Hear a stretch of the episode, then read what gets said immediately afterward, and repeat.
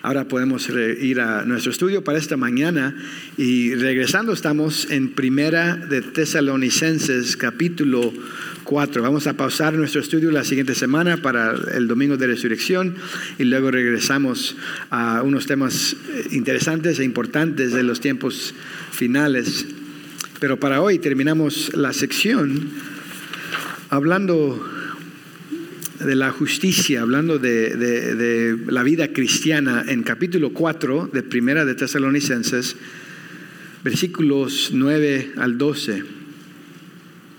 Primera de Tesalonicenses, capítulo 4, voy a leer versículos 9 al 12. Y dice así la palabra de Dios. Pero en cuanto al amor fraternal, no tiene necesidad de que nadie les escriba, porque ustedes mismos han sido enseñados por Dios a amarse unos a otros. Porque en verdad lo practican con todos los hermanos que están en toda Macedonia. Pero les instamos, hermanos, a que abunden en ello más y más. Y a que tengan por su ambición el llevar una vida tranquila y se ocupen en sus propios asuntos y trabajen con sus manos tal como los hemos mandado, a fin de que se conduzcan honradamente para con las de afuera, con los de afuera, perdón, y no tengan necesidad de nada.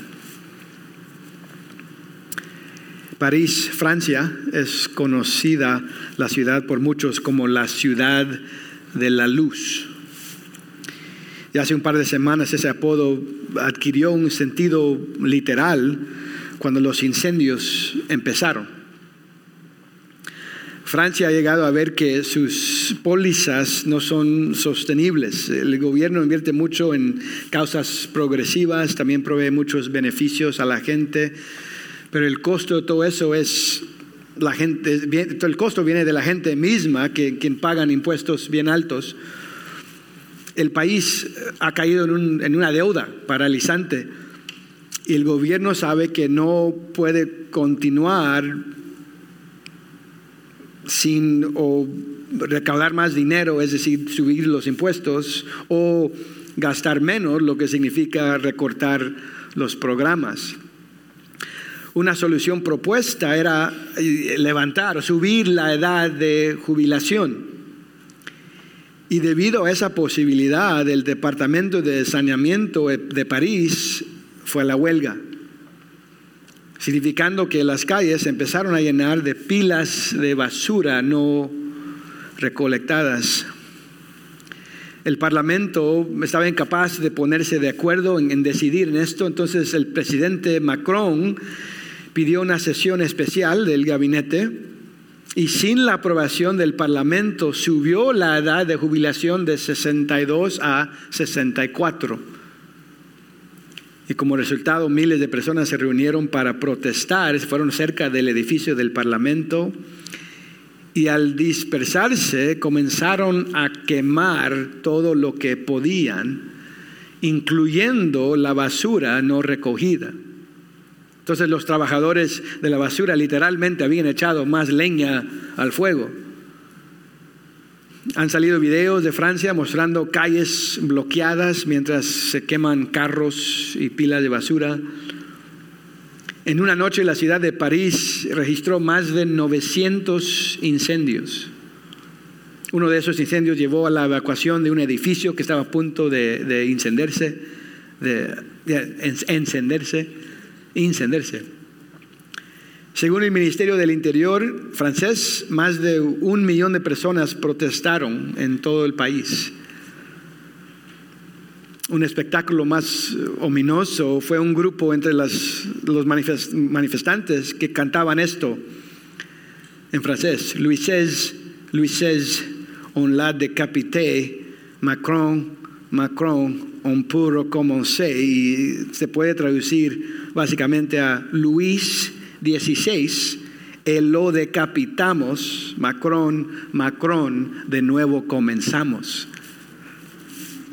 Es el lenguaje revolucionario por perderse dos años de beneficios. ¿Qué nos dice escenas como estas acerca del espíritu francés o de las prioridades del pueblo? Yo sé que no todos los ciudadanos están afuera protestando, pero oír de estos incendios, oír del lenguaje de revolución, eh, causa una reacción. Lo, empezamos a hacer a veces, eh, empezamos a juzgar a veces a los que están involucrados porque las representaciones que miramos afectan cómo miramos a todo el grupo. Y lo mismo pasa con la iglesia de Cristo. El mundo tiene su idea de Dios, su idea de Cristo Jesús, pero eso es afectado mayormente por lo que miran en las noticias o en la tele y lo que miran en las vidas de los cristianos. Nosotros no podemos controlar lo que se mira de los cristianos o del cristianismo en las películas o en la tele, pero sí podemos controlar la imagen que el mundo tiene de nuestras vidas. Eso es lo que está en el corazón de Pablo cuando él comparte unas instrucciones importantes con la iglesia tesalonicense. Empezando en capítulo 4, Pablo comparte con ellos una instrucción ética acerca de la pureza sexual, acerca del amor, acerca de la virtud. ¿Y por qué como cristianos nos debe importar la pureza sexual y, el amor y, y las virtudes cristianas? Pues Pablo empieza y termina con las motivaciones, nos da dos motivaciones. Regrese conmigo al versículo 1 de capítulo 4. Vamos a ver la primera motivación, primera de Tesalonicenses, versículo capítulo 4, versículo 1, dice ahí, por lo demás, hermanos, les rogamos y les exhortamos en el Señor Jesús que tal como han recibido de nosotros instrucciones acerca de la manera en que deben andar y agradar a Dios, como de hecho ya andan, así abunden en ello más y más. La, la frase clave ahí es agradar a Dios. Esa es la primera motivación. Seguir la pureza sexual y seguir el amor agrada a Dios. Y nosotros como sus hijos, como sus hijas, por medio de Cristo, debemos tener eso como nuestra primera motivación. Queremos agradar a nuestro Padre Celestial. La segunda motivación para el, crecimiento cristiano se encuentra en versículo 12 de capítulo 4. Y vamos a ver eso hoy. Brinquen conmigo, versículo 12. Pablo dice a los tesalonicenses, ellos deben eh, buscar o seguir las virtudes cristianas. Dice, a fin, versículo 12, a fin de que se conduzcan honradamente para con los de afuera y no tengan necesidad de nada. La frase clave ahí es que se conduzcan honradamente para con los de afuera. Es, decir, queremos manifestar el carácter de Dios, especialmente a un mundo incrédulo. Esto se conectaría con nuestro evangelismo. Entonces las dos motivaciones para seguir la santidad a través de pureza sexual y el amor cristiano es para agradar a Dios y en segundo lugar para impactar al mundo. Dios nos está viendo y también el mundo nos está viendo. Hay un, aspecto celestial y un aspecto terrenal. Cómo usted vive, cómo yo vivo personalmente y cómo nosotros vivimos corporalmente como la familia de Dios afecta el mensaje que recibe el mundo. Nuestras vidas o van a promover el propósito de Dios o nos van a desviar del propósito de Dios. Les digo esto porque al estudiar versículo 11 mayormente esta mañana, quiero que tengan eso en la mente. Estamos hablando de la justicia cristiana, no solo por ser justos, Queremos entender, tener esa vista panorámica. Nuestra santidad, nuestro amor es parte de algo más grande. Estamos viviendo para la gloria de Dios y para ser efectuosos o efectivos. Efectivos. Alguien me dijo, me dijeron los dos, efectivos en el propósito de Dios. De eso estamos hablando. Entonces, con ese fin en mente, quiero ver mayormente el versículo 11 hoy y quiero poner en su mente dos principios para una vida que agrada a Dios y que impacta al mundo. El primer principio es el principio de la vida pacífica, podemos decir. La vida pacífica. El segundo principio es el principio de la responsabilidad personal. Y vamos a ir uno a la vez. La vida pacífica y luego la responsabilidad personal. Esto es lo que Pablo le dice a la iglesia. El principio de la vida pacífica comienza en versículo 11. ¿Lo pueden ver conmigo? Está, acaba de hablar del amor fraternal, la, la ternura que él quiere en la iglesia. Pero ahora Dios, por medio del apóstol Pablo, dice versículo 11, y su amonestación es que tengan por su ambición el llevar una vida tranquila. Deben tener como su ambición llevar una vida tranquila. Tal como nuestro amor impacta al mundo, también impacta al mundo la manera que nosotros enfrentamos a las dificultades. En el griego original, Pablo usa dos palabras que, se oyen como que se contradicen y los pone a la par. Eh, eh, eh, en la gramática se llama un oxímoron. No sé si han oído esa palabra, un oxímoron. en inglés se oye como un insulto, pero es, tomar dos palabras o dos ideas que se contrasten y juntarlos. Ah, en inglés a veces dicen algo como deafening silence, ¿cómo se traduciría? Un, un silencio ¿Qué? Definitorio. No definitorio, que, que, que te, te, te, hace sordo. Sordante. ¿Sordante es la palabra? No. Insoldece. Ensoldece. un alboroto pasible, cosas así, cosas que no debe estar juntos. un partido de golf emocionante, no se deben juntar esas palabras. Eh, la primera palabra que, Pablo usa habla de ambición, de, esfuerzo, de energía. Eso es lo que significa aspirar. Uno, debe trabajar duro para adquirir algo. Pero el segundo término es casi lo opuesto. La idea, eh, dice ahí, una vida tranquila o callada, a veces dicen unas traducciones. Pero el término no habla del volumen, más que habla de la actitud del corazón. Eh, cada padre sabe de un niño cuando está chico, cuando está molestándose, cuando no se, no se calma. Qué alivio es cuando al fin el niño se duerme. Ya se, ya se calma, ya está callado, ya, no, ya, no, ya, paró el... ¿Cuál es la palabra? Tantrum. Es, eh, el berrinche, ya terminó. Hay silencio, hay descanso, hay paz.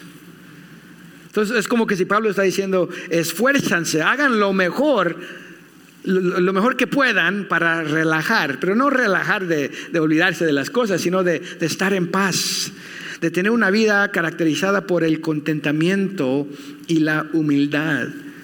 Me acuerdo en, en, 2020 cuando empezaron los alborotos conectados con lo de George Floyd, mi esposa y yo estábamos en casa por lo de COVID y al mismo tiempo sonaron los dos teléfonos al todo volumen con el alarma. Y mis niños vieron y uno les, ¿eso qué es?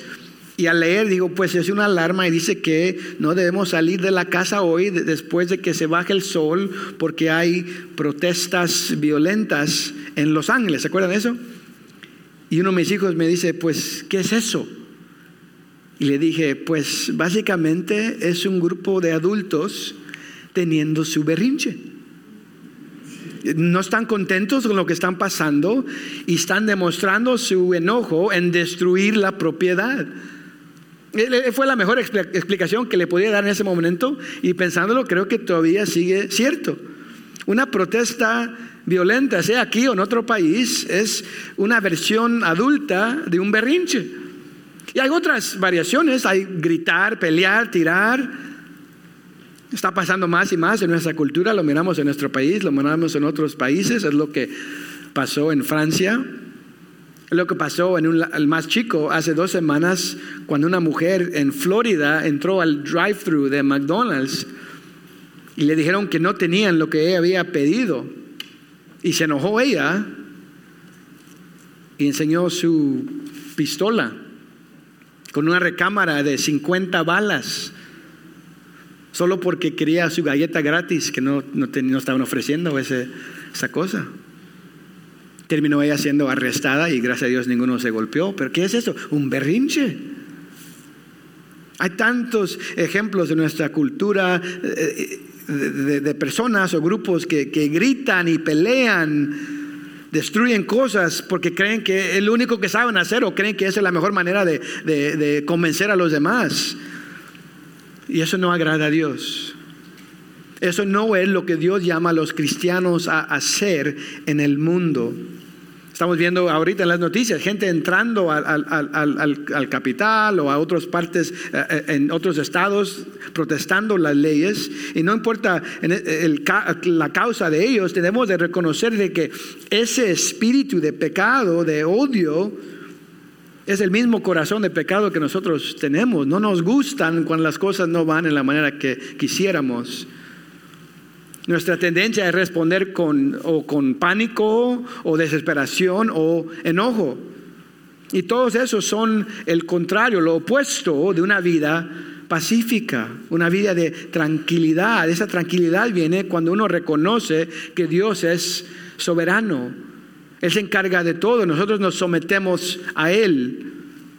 Y eso fue lo que Jesús nos modeló, especialmente en, lo que celebramos, recordamos en la Semana Santa, cuando fue crucificado.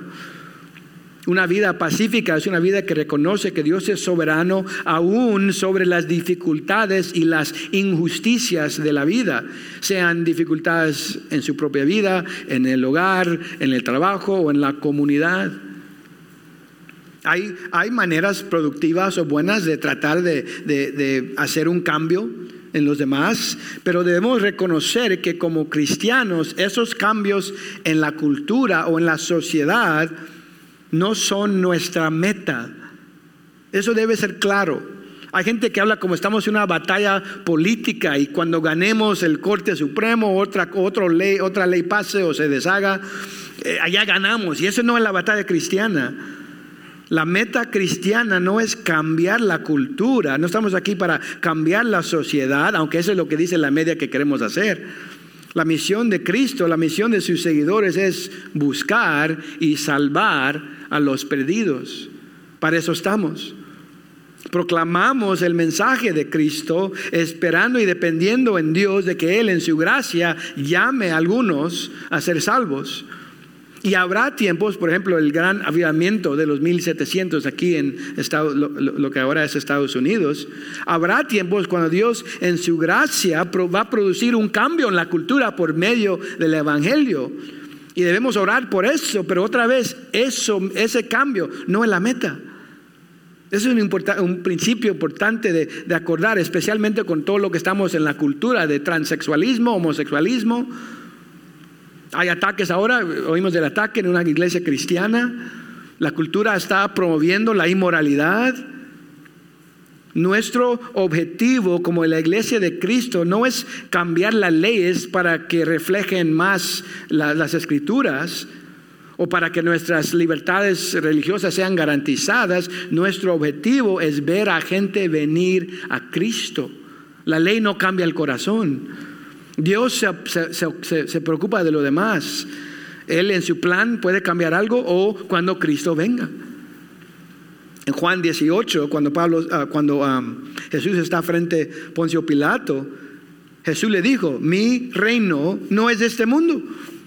Si mi reino fuera de este mundo, entonces mis servidores pelearían. Pero ahora mi reino no es de aquí.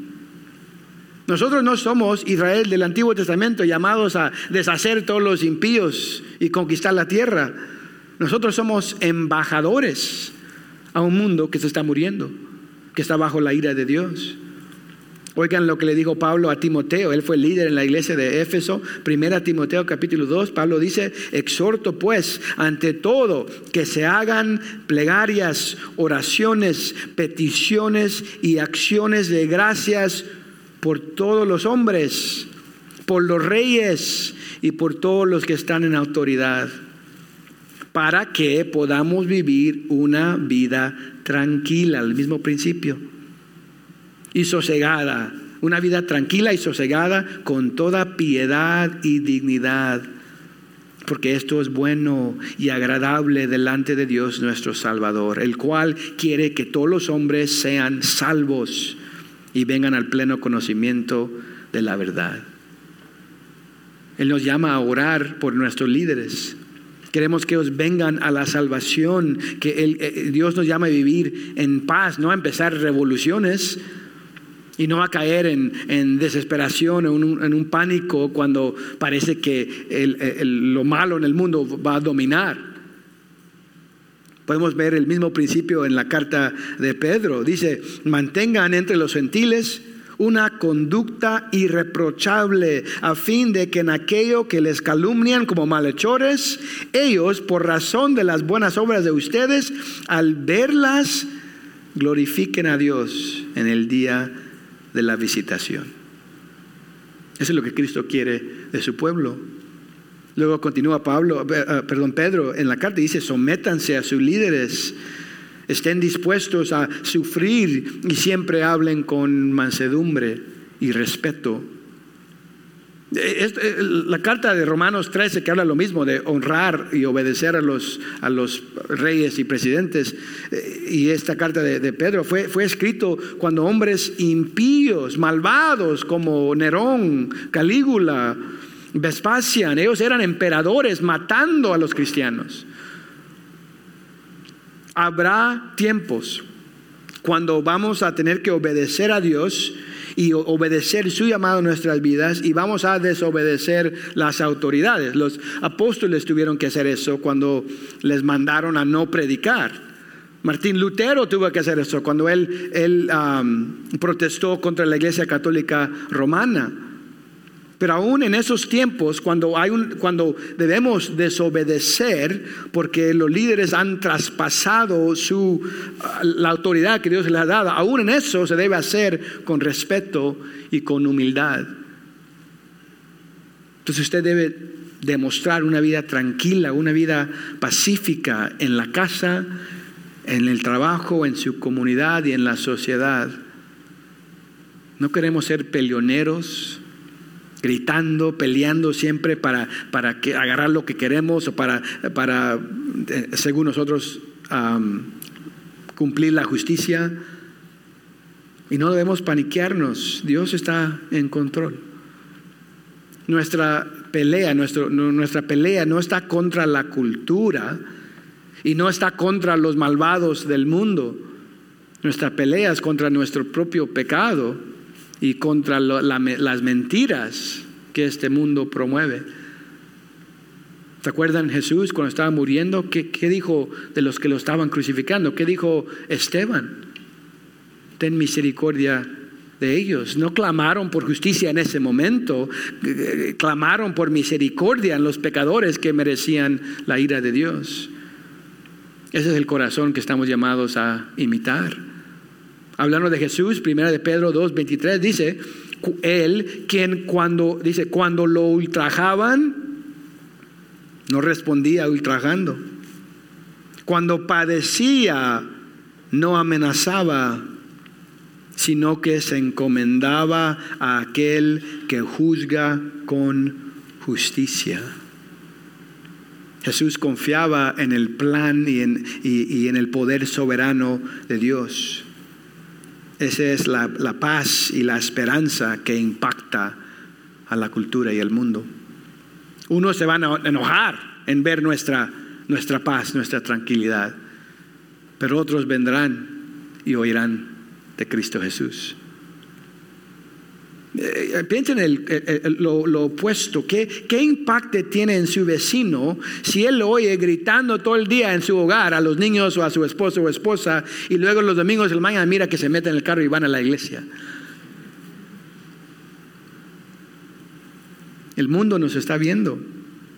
No queremos pretender como que todo está bien, somos pecadores, pero necesitamos andar o vivir bajo la soberanía de Dios, confiando en Él y demostrando el amor de Cristo Jesús. Ese es el principio de la vida pacífica o tranquila.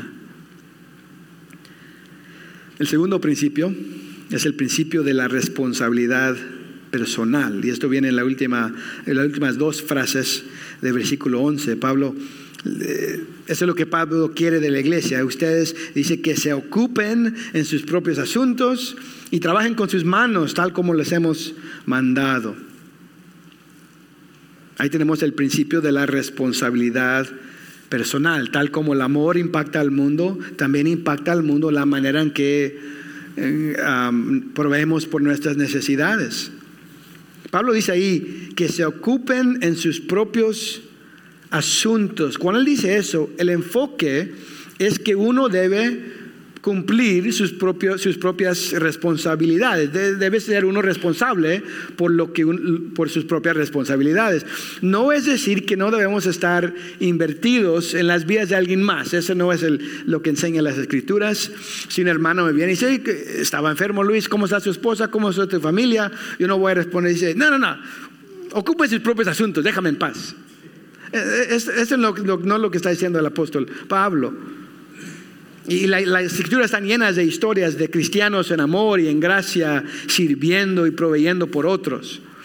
Pero el intento aquí es de uh, detener las personas que estaban abusando el amor de la iglesia y no cumpliendo sus propias responsabilidades. Entonces, si alguien en nuestra iglesia se, se golpea y dice, necesito ayuda, necesito que me corten la grama, o que me ayuden con los biles. Lo se debe decir y la iglesia va a ayudar. Y estoy confiado que la iglesia va a servir. Pero si ese, digamos, un varón, si ese varón se sana, ya puede trabajar y regresar y sigue pidiendo ayuda para que él se pueda quedar viendo películas todo el día, vamos a decir, así no se debe hacer, ¿verdad? Está abusando el amor de la iglesia. Uno debe cumplir sus propias responsabilidades. En la iglesia Tesalónica, quizá habían dos factores que, los detenían de trabajar. Primero había el factor cultural. La, cultura griega no les gustaba el labor manual.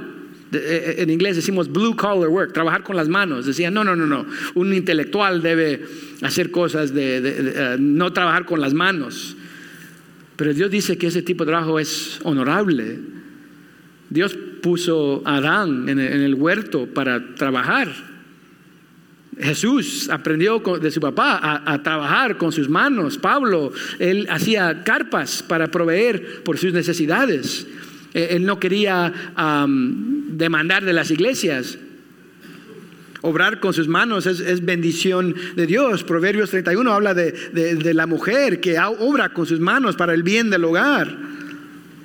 Entonces es un factor que los detenía, los griegos, pero también tenían ah, un factor espiritual que los detenía de esta, este principio de la responsabilidad personal. Unos, eh, parece que unos en Tesalónica tenían una vista exagerada o pervertida de los últimos tiempos y ellos mismos justificaban no trabajar pues Cristo viene pronto, todo se va a quemar, ya no importa nada, yo voy casa a casa, hago mis saludos, que me den mi panecito, mi cafecito, llego a la hora de la cena y no tengo que hacer mis negocios. Ya no tengo que preocuparme porque Cristo viene pronto. Soy bien espiritual. Y aparentemente este, este, era un asunto en Tesalónica porque Pablo lo enfrenta directamente más tarde en esta carta y también en segunda de Tesalonicenses. Brinque conmigo a capítulo 5 por un momento, capítulo 5, versículo 14. Solo la primera frase dice ahí, les exhortamos hermanos a que amonesten a los indisciplinados. Eso habla a los, no ávaros, los perezosos los perezosos, a veces uno puede estar ocupado, pero también perezoso, ocupado, trabajando, pero no haciendo lo que deben hacer. Ellos merecen una amonestación, una corrección fuerte. Brinque ahora, segunda de Tesalonicenses, capítulo 3. El siguiente libro, segunda de Tesalonicenses, capítulo 3, versículo 6. Voy a leer de 6 hasta el 15 para que puedan ver todo este mensaje. Dice ahí, ahora bien hermanos, les mandamos en el nombre de nuestro Señor Jesucristo que se aparten de todo hermano que ande desordenadamente, y no según la doctrina que ustedes recibieron de nosotros. Eso no es algo nuevo, ya los había enseñado, lo había repetido. Versículo 7, pues ustedes mismos saben cómo deben seguir nuestro ejemplo, porque no obramos de manera indisciplinada entre ustedes, ni comimos de, de balde el pan de nadie sino que con dificultad y fatiga trabajamos día y noche a fin de no ser carga a ninguno de ustedes. No porque no tengamos derecho a ello, sino para ofrecernos como modelo a ustedes a fin de que sigan nuestro ejemplo. Cumplen sus responsabilidades. Versículo 10. Porque aún cuando estábamos con ustedes, les ordenábamos esto. Si alguien no quiere trabajar, que tampoco coma. Porque oímos que algunos entre ustedes andan desordenadamente, sin trabajar, pero andan metiéndose en todo. Eh, yo crecí en una casa guatemalteca, les decíamos los metiches. Andan en el negocio de todos, pero no hacen nada. Versículo 12, a tales personas les ordenamos y exhortamos en el Señor Jesús que trabajen, que, perdón, que trabajando tranquilamente coman su propio pan. Pero ustedes, hermanos, no se cansen de hacer el bien. Y si alguien no obedece nuestra enseñanza en, en esta carta, señalen a tal y no se asocien con él para que se avergüence. Sin embargo, no lo tengan por enemigo, sino amonéstenlo como a un hermano. Desde el principio era tan importante que Pablo hablaba de la disciplina de la iglesia en una persona, no, no que no encuentra trabajo no que no puede trabajar, una persona que no quiere trabajar. El que no quiere trabajar dice que no coma, no le den de comer. Dice en Proverbios, el hambre impulsa al, al laborador. Me acuerdo una mamá de nuestra iglesia me dijo que una vez era el verano y sus hijos ya adolescentes se levantaron y tenían que hacer sus, deberes, sus chores en la casa y no habían hecho nada. Y la mamá dijo, ok, yo empecé a cocinar, a hacer mi sándwich de, almuerzo y salieron los dos. ¿Qué, qué hay? ¿Qué, ¿Qué hace el almuerzo? Y ella dijo, yo hice un sándwich para mí.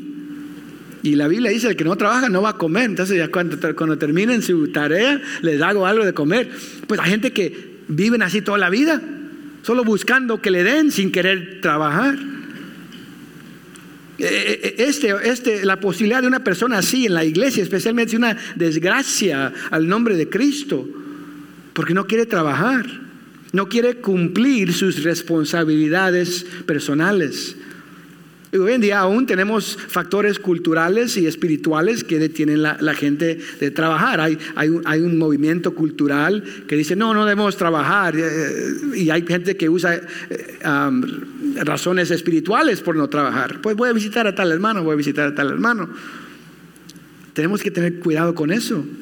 Tenemos que especialmente enseñar este principio a nuestros varones, los jóvenes, tenemos los que se van a graduar Dios le ha dado a un varón un cuerpo, una mente para que trabajen, para que puedan proveer, no solo por ellos mismos, sino por una familia. Eso es lo que significa ser un hombre. Ese es el diseño que tenemos que elevar, aun cuando la cultura dice, no, no importa. Viven con sus papás hasta los 40, no se casen, no tengan hijos, que todos le proveen a usted, no tienen que trabajar. No podemos quedarnos solo en la casa esperando que, el, trabajo perfecto venga. Necesitamos hacer algo. Un niño joven que se graduó de high school debe ir a trabajar o, empezar a, seguir con el colegio, algo, entrenarse en algo. Hay que hacer algo. Y, lo difícil ahorita es que, eh, empezando con COVID, se hizo peor porque el gobierno puso como incentivo el no trabajar. Pero en el diseño de Dios trabajar es respetable y, honorable. ¿Honoroso? ¿Cuál es la palabra? Honorable. Estuve donde yo trabajé, Marie Calendars, hace ya casi un año. Fui, vi que el primer salón estaba cerrado al público. Y le pregunté a uno, una que trabaja ahí, que trabaja ahí, y dice, ¿por qué está cerrado? ¿Para qué están usando el cuarto? Y ella me dijo, no, no tenemos suficientes empleados, ninguno quiere trabajar. Ganan más quedarse en la casa. Fui a otra taquería aquí ya varias veces. Eh, el rótulo enfrente dice buscando eh, cocineros, lavar platos, cajeros. Necesitaban trabajadores. ¿Por qué? Porque la gente no quiere trabajar. Es una desgracia para, una sociedad mucho peor cuando pasa en el pueblo de Dios. Dios va a bendecir a los que trabajan a los que contribuyen. Génesis 14 habla de un tiempo cuando Abraham rescató a su, a su, nephew, a su sobrino Lot. Antes de que se puso el nombre Abraham, un montón de personas y ganados fueron robados por unos reyes y Abraham se fue con su ejército y los libró y el rey de Sodoma le dijo, ok, usted puede tomar lo ganado por, por sí mismo, gracias por librarnos, rescatarnos. Y Abraham contestó, yo sirvo a Jehová Dios altísimo, creador y dueño del cielo y de la tierra. No tomaré ni un hilo, ni una correa de zapato, ni ninguna cosa suya, para que no diga yo enriquecí a Abraham él confiaba más en Dios y quería seguir más el plan de Dios. Le importaba más cumplir el diseño de Dios que ganar el dinero. Eh, puede regresar conmigo a 1 Tesalonicenses capítulo 4. 1 Tesalonicenses capítulo 4, al final del versículo 12 podemos ver el resultado de, uno que sigue estas, estos principios, una vida tranquila, uno que cumple sus, sus responsabilidades personales, Dice uno, versículo 12, a fin de que se, se conduzcan honradamente para con los de afuera y no tengan necesidad de nada. Y ninguno quiere ser parte de un grupo y tener que hacer más trabajo porque el otro no quiere hacer su, su deber. Eh, eh, la pereza hace una reputación fea. Ninguno quiere esa reputación. Dice en Proverbios 10, el, perezoso es como vinagre a los dientes o humo a los ojos. Duele, molesta. Cuando uno trabaja, sea en el hogar o fuera del hogar, el diseño de Dios es que usted cumple sus responsabilidades personales. Y no todos pueden, entendemos eso. Una, categoría de personas que no pueden cumplir sus propias necesidades son los niños, ¿verdad? Así nacen. Necesitan a alguien más quien los cuida, pero el papel de un papá o una mamá es enseñar al niño a cumplir sus propias responsabilidades para que él o ella pueda trabajar y servir a los demás. Lo que tenemos ahora son niños que siguen niños y ahora tienen 35 años y siguen niños. No quieren servir. E-, eso fue mucho más importante en los tiempos de la Biblia, porque cuando uno llegaba a una edad, cuando ya al final de la vida ya no se podía cuidar, los niños cuidaban a los padres, una manera de honrar a los padres y a las madres.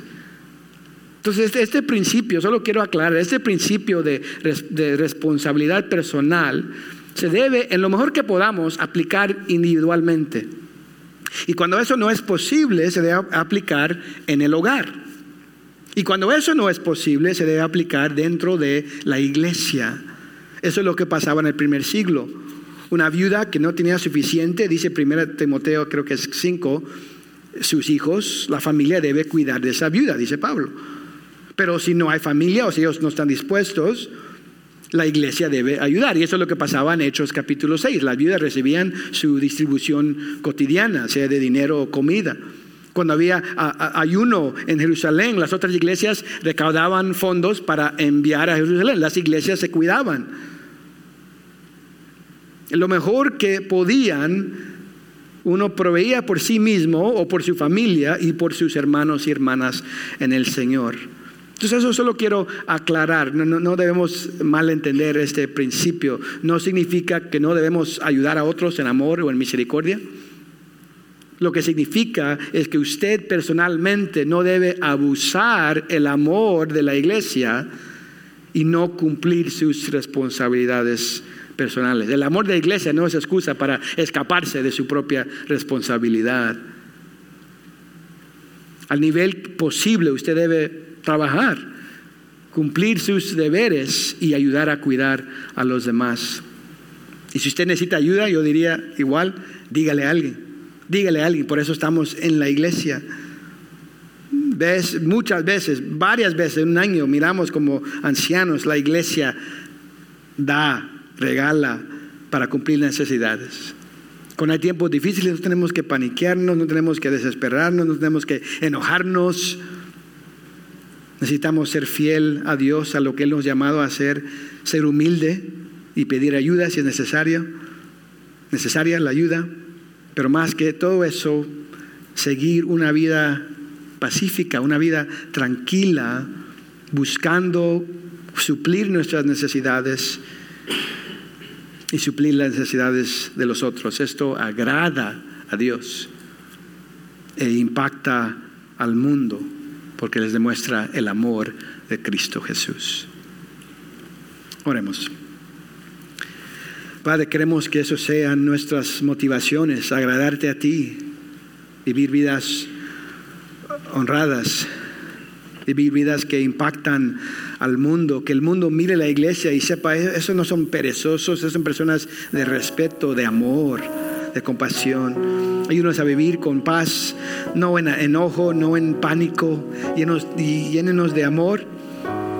Y ayúdanos a cumplir nuestras responsabilidades personales, especialmente los esposos, las esposas, nuestros jóvenes que están creciendo. Ayúdanos a enseñarles a nuestros hijos a la, importancia de trabajar duro y suplir las necesidades para no depender de otros si no sea necesario. Pero también siempre llénenos de amor para cuidar a los que sí están necesitados. Denos un corazón misericordioso y de mansedumbre para representar el corazón de Cristo Jesús. Que el mundo sepa cuando hay dificultades, estamos en una familia espiritual y nuestros hermanos y hermanas nos ayudan, nos sirven, nos demuestran el amor supernatural, sobrenatural, el amor de Cristo. En su nombre te damos las gracias. Amén.